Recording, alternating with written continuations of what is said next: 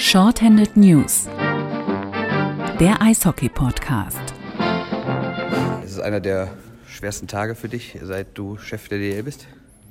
Ja, also sportlich oder beruflich ist das sicherlich die beiden schlimmsten Tage meiner Karriere, definitiv. Ich meine, es gab ja in den letzten Jahren auch immer wieder so einzelne Sachen, dass einzelne Vereine mal vielleicht in den Bach runtergegangen sind, aber so eine komplette Absage, die haut dann noch mehr rein, ne? Ja, das andere ist Tagesgeschäft, äh, auch unschön, aber das sind Sachen, wo man echt dann auch mal nicht schläft. Und äh, äh auch im Prinzip ja auch machtlos ist und keine Lösung hat irgendwie, sondern, sondern dann getrieben ist von dem, was in der Welt um einen herum geht, was die Politik entscheidet ich glaube auch zu Recht entscheidet. Also da will ich mich überhaupt nicht, nicht drüber stellen irgendwie. Aber äh, als dann diese Entscheidung getroffen war, dass wir äh, keine DL-Spiele durchführen können, dann war es jetzt auch, und die, die, die Fristen klar waren, dann war es auch klar, dass wir jetzt nicht auf irgendwas warten. Denn ich glaube, da gehen wir uns auch einher mit, mit den allermeisten Fans, dass, dass Eishockeyspiele müssen Zuschauer dabei haben. Zu einem Eishockeyspiel oder zu einem DL-Spiel gehören die Zuschauer dazu. Und ohne das ist das kein DL-Spiel. Und DL-Spiele im Playoffs sind uns dann faktisch auch verboten worden, aus gutem Grund. Und das müssen wir jetzt halt realisieren und akzeptieren. Mal fernab von der Atmosphäre in der Halle, es geht ja auch um Geld, ne? wenn, wenn, wenn du sagst, ein DL-Spiel braucht Zuschauer. Ne? Definitiv. Also äh, äh, wir sind ein Zuschauersport. Wir äh, machen das für die Zuschauer, mit den Zuschauern natürlich auch, die für die Atmosphäre sich dann auch wieder befruchten. Aber letztlich äh, gerade die Sportarten hinter Fußball sind noch oder sind extrem zuschauerfinanzierungsabhängig.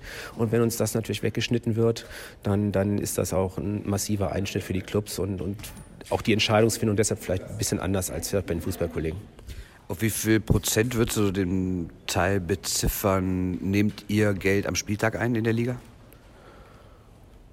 Also grundsätzlich über die Saison gerechnet sind die Zuschauereinnahmen, das kann man jetzt nicht ganz genau berechnen, weil da teilweise das ja auch in irgendwelchen Sponsoren und Businesspaketen mit drinsteckt. Aber ich sage schon, das wird schon so ähm, um die 60 bis 70 Prozent äh, äh, unmittelbar und mittelbar von den Zuschauereinnahmen abhängen. Also das, das, ist, das ist der groß, größte, mit Abstand größte äh, Finanzierungsteil wenn jetzt natürlich das Geld wegfällt, klar, manche Vereine, es das heißt immer, die Lizenzierung sei nicht an, an die Playoffs gekoppelt, also das heißt, die grundsätzliche Finanzierung steht, aber trotzdem hast du eben gesagt, das sei eine ganz ernste Sache. Ist es auch wirklich existenzbedrohend für die Liga oder sogar für einzelne Vereine? Ich hoffe nicht, ich kann es nicht absehen, aber äh, klar sollen die Clubs nicht mit den Playoff-Einnahmen rechnen, aber in dem Moment, wo sie schon vielleicht auch avisiert haben, dass sie in den Playoffs sind, äh, haben sie dann ja schon damit gerechnet. Also ne, sie können vor der Saison nicht damit rechnen, aber irgendwann wusste der eine oder andere ja auch schon, dass er dabei ist und hat vielleicht dann auch im Hinblick auf die neue Saison Ausgaben gemacht, hat irgendwelche anderen Dinge, Dinge gemacht. Also das ist schon äh, äh, ganz massiv, äh, was da den Clubs fehlt. Im Schnitt wahrscheinlich locker 300.000 Zuschauer, das kann man hochrechnen.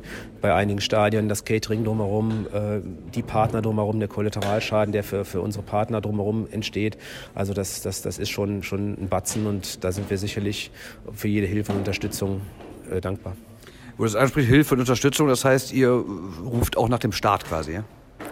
Ja, ich glaube, die Aussagen der Politik waren klar. Bei uns, an uns waren somit die Forderungen am klarsten gerichtet. Und es gibt ja mehrere äh, äh, Aussagen, dass da Unterstützung und Hilfe kommen soll. Und dann hoffen wir jetzt natürlich auch, dass das in einer Form geschieht, die dann auch denjenigen, die jetzt, die jetzt wirklich nicht nur unmittelbar, sondern mittelbar betroffen sind, äh, unmittelbar betroffen sind, äh, zugutekommt. Das heißt also, es gibt ja so, es soll ja solche Pakete geben, dass zum Beispiel manche Unternehmen auf Kurzarbeit gehen oder zumindest so bezahlt werden. Wie ist das im Eishockey vorstellbar, weil ihr ja nicht der klassische 9-to-5-Job seid? Das ist genau die Problematik. Das haben wir ja in vielen Dingen äh, arbeitssozialrechtlich, dass da viele Dinge für den Profisport im Argen liegen und nicht so ganz passen und dann Regelungen gemacht werden, die für den Otto-Normalverbraucher funktionieren, für den Profisportler aber nicht. Und das ist genau das, wo wir jetzt aufpassen müssen und wo wir auch im Dialog sein müssen, wenn dann solche Förder- oder Hilfspakete geschnürt werden, dass die dann so, weiß ich nicht, formlos oder so flexibel gestaltet werden, dass das dann hoffentlich auch mal für uns passt. Jetzt hattet ihr eh schon die Situation, dass euer Liga-Hauptsponsor aussteigt nach der Saison, dass die Berufsgenossenschaft steigt. Das glaubst du, die kommende Saison wird so ziemlich die schwerste finanziell für die DL in den letzten Jahren? De definitiv, weil jetzt sicherlich der ein oder andere noch, noch die Polster, die er an den Playoffs äh, äh, wahrnehmen konnte, äh, jetzt, jetzt nicht nutzen kann. Und, und wie du richtig sagst, der, der Hauptsponsor läuft aus, der wäre auch so ausgelaufen, aber die, die Nachfolgesuche ist natürlich äh, umso schwerer, wenn jetzt das, das, das bunte Schaufenster Playoffs nicht zur Verfügung steht, weil das ist sicherlich immer irgendwas, wo man Leute äh, an den Tisch holen kann, wo man Leute vom Eishockey begeistern kann, sei es, sei es in den Übertragungen, sei es, sei es in den Stadien. Und wenn wir das nicht haben, ist natürlich, macht, es, macht die Sache Sache nicht leichter. Das heißt, ihr hattet jetzt natürlich wahrscheinlich schon ein paar Firmen im Auge gehabt und ihr hattet wahrscheinlich schon einzelne Termine mit denen vereinbart. Komm mal mit nach, wo auch immer hin, Berlin, Mannheim, München, Düsseldorf, was auch immer. Ja, klar. Also gerade da waren jetzt schon ein paar, das heißt nicht, dass die alle unterschrieben hätten und jetzt nicht unterschreiben, aber äh, klar wäre das sicherlich, ist das immer so ein Anlass, in den Playoffs den einen oder anderen Akquise-Gespräch und Besuch zu machen. Sowohl für die Clubs, ja auch, auf Liga-Ebene auch, aber es gilt für die Clubs ja genauso. Eine Frage, die sich viele Leute stellen, was mit Prämien, weil jetzt könnte man natürlich sagen, die Spieler haben rein sportlich die Playoffs erreicht, also müssten sie auch die Prämie bekommen dafür. Andererseits kann man natürlich sagen, die Playoffs haben nicht stattgefunden, also wofür sollen sie dann die Prämie bekommen? Glaubst du, dass das noch ein großes Thema wird zwischen Vereinen und Spielern und doch so eins der, einer der Streit, oder eins der Streitthemen in den nächsten Wochen? Kommt wirklich, also wir haben ja einen Standardarbeitsvertrag, aber die Vergütung und gerade die Bonierung ist nicht standardisiert. Von daher kommt das wirklich auf die einzelne Vereinbarung an. Was sagen die Regelungen pro Runde, pro Spiel, pro Heimspiel? Da gibt es die verschiedensten Möglichkeiten und wahrscheinlich auch bei jedem Club wieder anders, was der boniert, weil der sagt, irgendwie für mich ist Playoff toll, für den anderen ist nur Meisterschaft toll.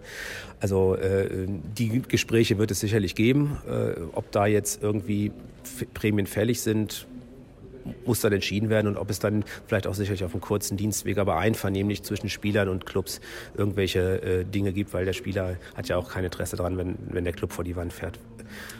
Letzte Frage. Jetzt, wenn alles normal läuft, man weiß ja gar nicht, wie sich das alles entwickelt, ob das vielleicht noch ein Monat oder jahrelanges Ding wird, aber gehen wir mal davon aus oder hoffen wir mal, im Herbst ist alles vorbei. Ihr könnt in die nächste Saison starten. Trotzdem habt ihr jetzt ungefähr ein halbes Jahr Spielpause. Wie wollt ihr Leute am, am, bei Laune halten? Die Fans, die Sponsoren, die Medien, was auch immer?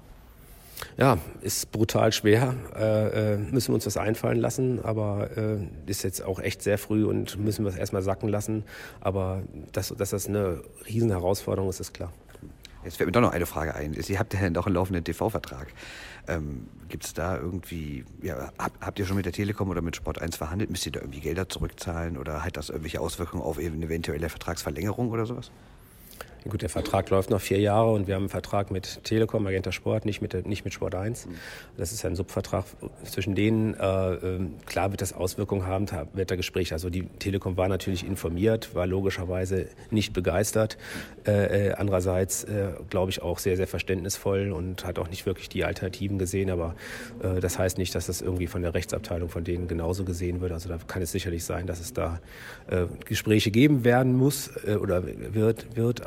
Äh, ich hoffe, dass die dann in dem partnerschaftlichen Verhältnis geführt werden, weil ich glaube, da haben wir kein Interesse, uns gegenseitig äh, weh zu tun. Shorthanded News, der Eishockey-Podcast.